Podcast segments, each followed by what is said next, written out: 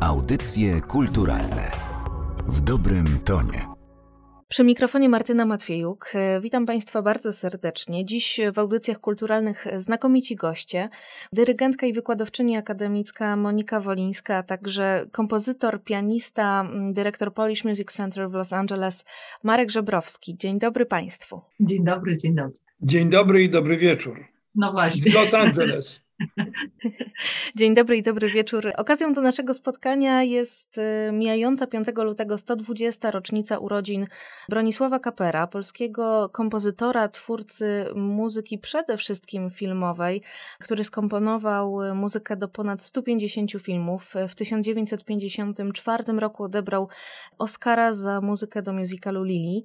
Sześć lat temu ukazała się płyta zatytułowana Spotkanie, zestawiająca muzykę Jana A.P. Kaczmarka z muzyką Bronisława Kapera. Utwory wykonała Orkiestra Filharmonii Gorzowskiej pod y, batutą pani Moniki Wolińskiej. I zapytam najpierw, jak doszło do tego metaforycznego, muzycznego spotkania tych dwóch kompozytorów na tym wydawnictwie. To był w ogóle splot fajnych, niesamowicie dla mnie fajnych wydarzeń, które zainspirowały mnie do tego właśnie, żeby ta płyta powstała.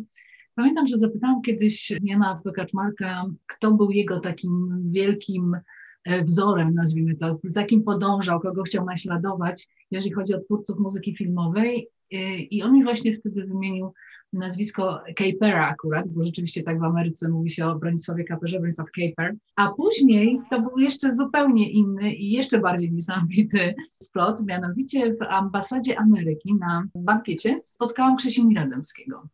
I Krzesimir Dębski też, okazuje się nie przypadkiem, wspomniał mi nazwisko Bronisława Kapera, Wspomniał mi też o panu e, Marku Żebrowskim, który właśnie jakimś w ogóle niesamowitym trafem pozyskał materiały Kapera, czyli te głosy dyrekcyjne. Mówi, słuchaj, musisz coś z tym zrobić.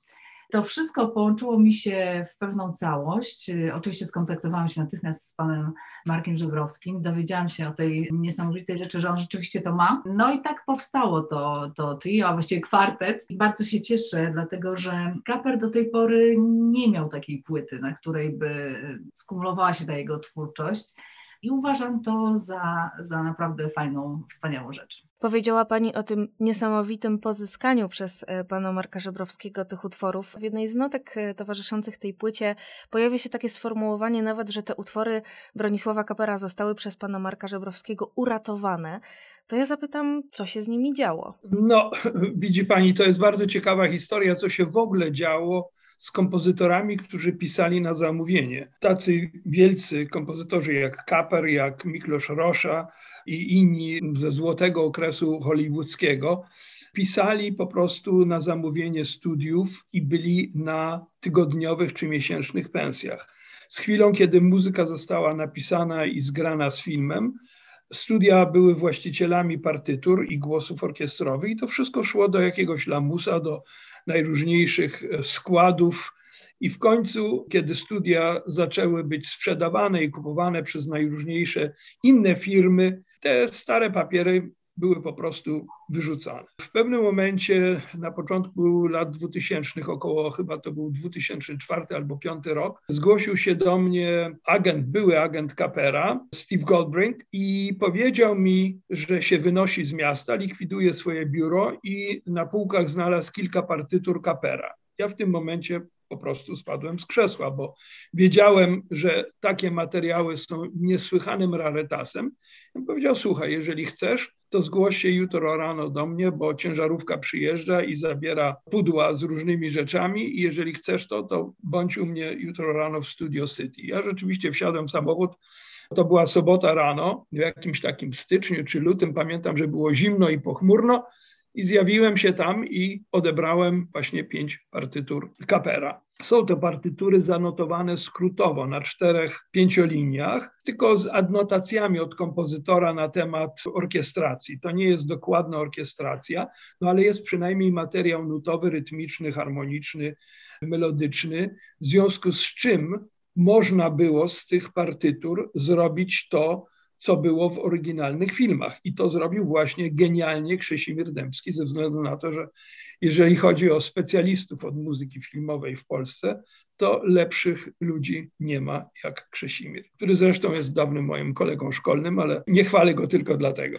Krzesimir niesamowicie wyczuł akurat nie tylko te filmy, tak, nie tylko tę instrumentację, ale jakby ten język epoki filmowej, dlatego że to się bardzo, bardzo zmieniało w Hollywood i on to oddał w stu procentach. To pochylmy się jeszcze może nad y, biografią Bronisława Kapera, który był etatowym kompozytorem wytwórni Metro Goldwyn Mayer.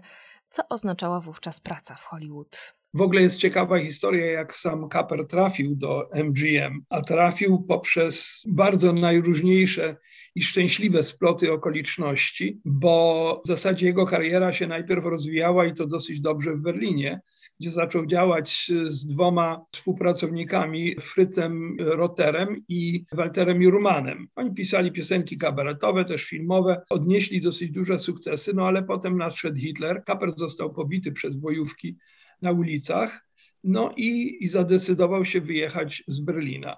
W międzyczasie poznał bardzo miłą rosyjską emigrantkę Leonorę Sirotę, z którą się ożenił i okazało się później, że rodzice jego żony byli właścicielami, kupcami domów handlowych w Rosji carskiej i pomagali biednym Żydom emigrować z Rosji. Między innymi pomogli wyemigrować rodzinie Louis B. Meyera. Z chwilą, kiedy Kaper się znalazł w Paryżu, Lola wyczytała gdzieś w gazecie, że Louis B. Meyer przyjechał na wakacje do Paryża. I ona postanowiła odnaleźć go i spróbować się z nim skontaktować i poprosić o pomoc dla męża. I rzeczywiście dotarła do niego, do jakiegoś tam eleganckiego hotelu w końcu. Wtedy to jeszcze ludzi wpuszczali w ten sposób, jeżeli między innymi wyglądali dosyć przyzwoicie. Więc została dopuszczona do Louis B. Meyera, który zapytał się, co ja mogę dla pani zrobić. Ona powiedziała, wie pani co, pan dla mnie nic nie może zrobić. Moja rodzina pomogła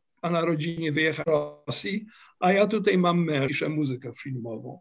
On mówi, no dobrze, wie pani co, ja nie mam żadnych tutaj kompozytorów, którzy mi są w tej chwili potrzebni, ale wie pani, jest jedna piosenka, która tu lata w każdym kabarecie, w każdej kafejce i przez radio ją bez przerwy grają i to jest piosenka Niną. Ja bym chciał tego kompozytora spotkać. Lola mówi, właśnie to mój mąż. W ten sposób Kaper został od razu zaangażowany na etatowego kompozytora i wyjechał razem z Walterem Jurmanem i, i z żoną wyjechali do Los Angeles i jednym z pierwszych filmów, które Kaper napisał, muzykę, to był film braci Marx. Lepiej nie można było trafić. Od tego czasu w zasadzie jego kariera wystrzeliła jak rakieta do, do góry. Bronisław Kaper ma na swoim koncie cztery nominacje do Oscara. Jego utwory grali tacy muzycy jak Miles Davis czy John Coltrane. I zapytam panią Monikę Wolińską, jak to jest, że jego nazwisko w Polsce jest tak nierozpoznawalne nadal? Ja myślę, że to jest takie typowe. Rzeczywiście, jak ktoś wyjeżdża za granicę, to gdzieś ten ślad w Polsce często może zaginąć. Tak jak pani wspomniała, tak się niewątpliwie stało w przypadku Kapera. To też był dla mnie poniekąd impuls do tego, żeby właśnie tę twórczość przypomnieć, bo mamy do czynienia z naprawdę wielkim, wielkim twórcą, którego korzenie były zapuszczone właśnie w Warszawie. Nie zapomnijmy o tym, że Kaper kształcił się w konserwatorium muzycznym w Warszawie. Na koncercie dyplomowym z fortepianu grał koncert F-moll Chopina czego zresztą dowiedziałam się od pana Marka, bo, bo, o tym nie wiedziałam. I on to konserwatorium wspominał jako wspaniałą szkołę, nawet wybitniejsze miejsce, jeżeli chodzi o kształcenie muzyków, niż Berlin. Więc przyznawał się do tych swoich warszawskich, polskich korzeni muzycznych. I dla mnie to też było wielkie, że on się przyznawał, a teraz z kolei my się do niego jakby nie tyle nie przyznajemy, co właśnie o nim nie pamiętamy. Zresztą tak samo było z Wiktorem Youngiem. To była dokładnie ta sama historia, też o nim zupełnie zapomnieliśmy tę twórczość e, przywrócił bodajże pierwszą płytą Kuba Stankiewicz, nagrywając jakby inspirowany tematami Younga standardy jazzowe. A co szczególnego odkryła Pani w twórczości Kapera, nagrywając e, tę płytę spotkanie? Jakiś taki, można powiedzieć, niesamowity, zupełnie oryginalny jego język, bo muzyka filmowa, muszę tu uogólnić, tak? Ona ma swój jakiś taki wydźwięk, ma jakąś taką falę. U Kapera to jest takie bardzo indywidualne, czuje się niesamowicie indywidualnym podejściem do każdego filmu, co zresztą często opisywał jakimiś takimi bardzo prywatnymi i dużymi emocjami wokół pisania danej muzyki. Na przykład, jeżeli chodzi o Green Dolphin Street, on, on często na przykład powracał do tego filmu, on ten film uwielbiał oglądać. Więc on się jakby z tym każdym z filmów e, tak na swój sposób jako kompozytor w momencie tego pisania utożsamiał, co jest bardzo ważne i to się czuje, że to nie jest takie mimo tego, że można ich podejrzewać, jakiś taki hurt muzyki, nazwijmy to, taką produkcję hurtową, bo to tak kiedyś wyglądało, że te studia hollywoodzkie były taką jedną fabryką muzyki, że tam były na etatach orkiestry, orkiestratorzy, dyrygenci, to potem szło przez tę produkcję aż do finalnego efektu nagrania, jakby to się działo w bardzo szybkim czasie. Więc w takiej produkcji, nazwijmy to, wydawałoby się, jest trudno zachować właśnie jakąś oryginalność, czy, czy idzie to jakimś chudem, a Kaperowi moim zdaniem się to udało. Rzeczywiście każdy z tych tematów jest oryginalny, każdy z tych tematów y, się śpiewa i ten temat się pamięta. To też jest już rzadkość. Mhm. To zapytam jeszcze pana Marka Żebrowskiego, jako wykładowcę muzyki filmowej, jako twórcę muzyki filmowej również, w czym pana zdaniem tkwiło to wyczucie kapera, które również e, później pozwoliło mu zachować tę posadę dyrektora muzycznego e, w MGM-ie? Dlaczego ta muzyka jest po prostu dobra? Studia Kapera w Warszawie spowodowały to, że on przez całe życie był zainteresowany muzyką poważną. Uwielbiał Chopina. Na jego dwóch fortepianach w Beverly Hills w domu były zawsze nuty Chopina, Brahmsa, Beethovena. To był człowiek, który grał bardzo chętnie dla wszystkich, którzy przychodzili do jego domu. I jego gośćmi w domu była elita Los Angeles Philharmonic. Przychodzili André Previn, przychodził Zubin Mehta i tak dalej. To były największe osobistości ze świata muzyki poważnej, ale także jeżeli chodzi o Prywina, z muzyki filmowej i rozrywkowej. Także w twórczości Kapera właśnie słychać to wszystko. Słychać jego polskość, słychać jego przywiązanie do Chopina, ale także słychać jego życie z Berlina, z kabaretów, zainteresowanie, fascynacja jazzem i tą całą scenką z lat 20. i 30. w Europie, w których królowały foxtroty, tanga, bostony, lambet walki i tak dalej. To też słychać u, u Kapera i jakaś synteza tych wszystkich stylów muzycznych właśnie znalazła się w jego kompozycjach filmowych. Szanowni Państwo, drodzy słuchacze, myślę, że ta 120. rocznica, która się zbliża, jest wspaniałą okazją do tego, aby zapoznać się, jeśli ktoś jeszcze nie zna, lub przypomnieć twórczość Bronisława Kapera. Zachęcamy do zapoznania się z wydawnictwem e, Spotkanie, gdzie jego utwory zestawione są z muzyką Jana A.P. Kaczmarka. Dziś sylwetkę tego kompozytora w audycjach kulturalnych e, przybliżyli Monika Wolińska oraz Marek Żebrowski. Bardzo dziękuję Państwu za to nasze międzykontynentalne spotkanie. Bardzo dziękujemy również. Audycje kulturalne w dobrym tonie.